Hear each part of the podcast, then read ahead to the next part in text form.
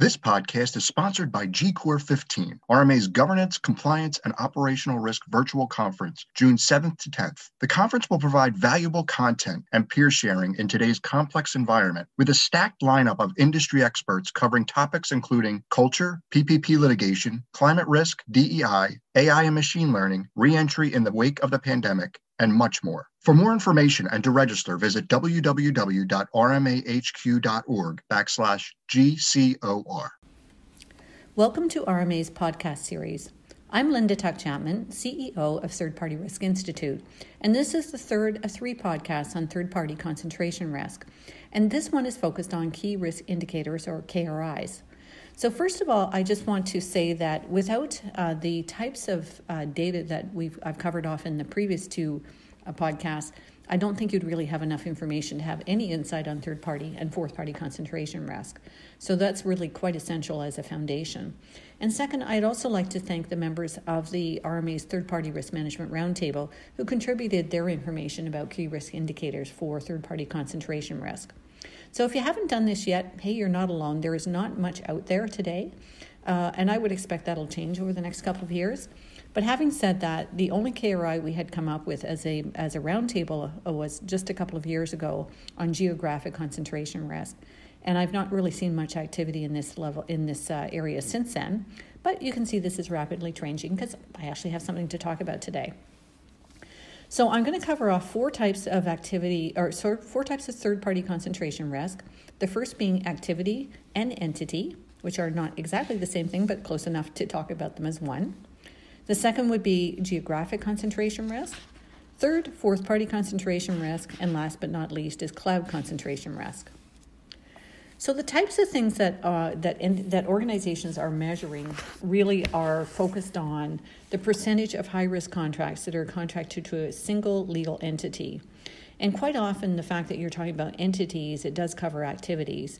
Activities actually could be a separate uh, item if, in fact, you're looking at outsourcing entire end to end processes or most of it to a multitude of third parties, but quite often it comes into activity level concentration risk is often, often uh, concentrated with one entity or, or a very small number of entities.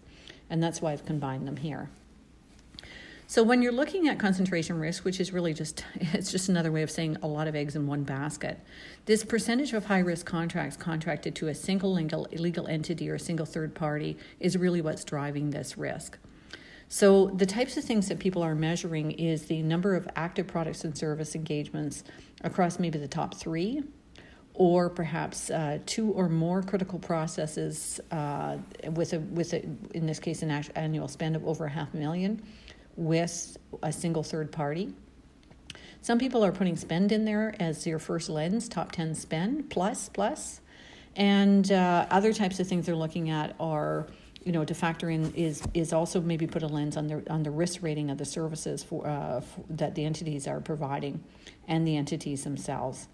So this is all about looking at exposure to, uh, services to a single entity, exposure of services to for critical and high risk uh, uh relationships, and exposure exposure of of uh, third parties to a single specific service category. So you can refer to the white paper that's been published by RMA for more details. But I think that basically you should look at your own organization because everybody is runs things differently or slightly different businesses, slightly different view of the world in, in terms of what's outsourced and what's not. But these are the types of things that uh, people are beginning to look at.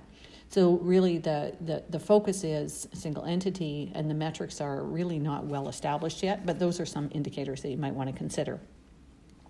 The second type of third party concentration risk is geographic. And this is probably a little bit easier to wrap your arms around because there's something specific to, uh, to look at. So, what you should consider is uh, production locations, uh, service delivery locations. If you can, throw in material subcontractors, your fourth parties, uh, which assumes, of course, you have data about about what they're doing and where they're where they're delivering services from. But don't forget to include your recovery locations. So if there's a hot backup site or a cold backup site or a disaster recovery site, you really do need to consider it for your um, geographic concentration risk because that'll give you a much more accurate picture of what could happen if there's a risk event in a particular geography. And those risk events often come from uh, maybe geo- geopolitical. So, in in terms of pandemic, we've got these sort of rolling shutdowns. You could also have weather events, severe weather events that affect uh, regions. We see a lot of that in the Philippines and up and down the, the west or the east coast. So these are things to consider. So I do note that uh, of the input that I've had from the sector, it really focuses on on uh, outside of the U.S. or outside of the home country, uh, where the business is located. And I would suggest actually maybe uh, broaden your focus and really look at geographic risk, risk in terms of where services are being delivered from, period. Because uh, you can get high levels of concentration risk in, uh, in the same, you know, in the domestic US or Canada or whatever. So, uh, so when you're looking at this, you want to keep in the back of your mind as well country risk, right? The higher the country risk, the more attention you should pay, pay to this and whether or not there have ever been geopolitical concerns. I mean, I once worked for a bank where our bank in a certain country was nationalized because that was just the kinds of things that happen when you have political changeover. So anyhow, so uh, so basically, it's production locations, service delivery locations, recovery locations, and try to bring in those material subcontractors or fourth parties. So we actually have seen some specific metrics in this and so, one of the ones I've seen suggested is five or more critical or high risk production uh, locations. Uh, and, and basically, you want to think about like what is the region you're looking at. It could be a whole country, but that's probably not going to give you enough data. You might want to get down to a circumference from a major city, maybe 75 miles or something like that. Now, there are some metrics in here that are percentages, and I, I, I'll be honest with you, I don't think percentages are necessarily the way you want to go because your uh, your footprint in terms of your extended enterprise is constantly changing. I think you might want to get it a little bit more uh, more firm boundaries because don't forget you may or may not treat the, the concentration risk. You just want to know it's there. So the next type is fourth party concentration risk. And as I mentioned before, it's really important that you, underst- that you understand what you're looking for and that your third parties know which type of fourth parties you, you actually want in scope.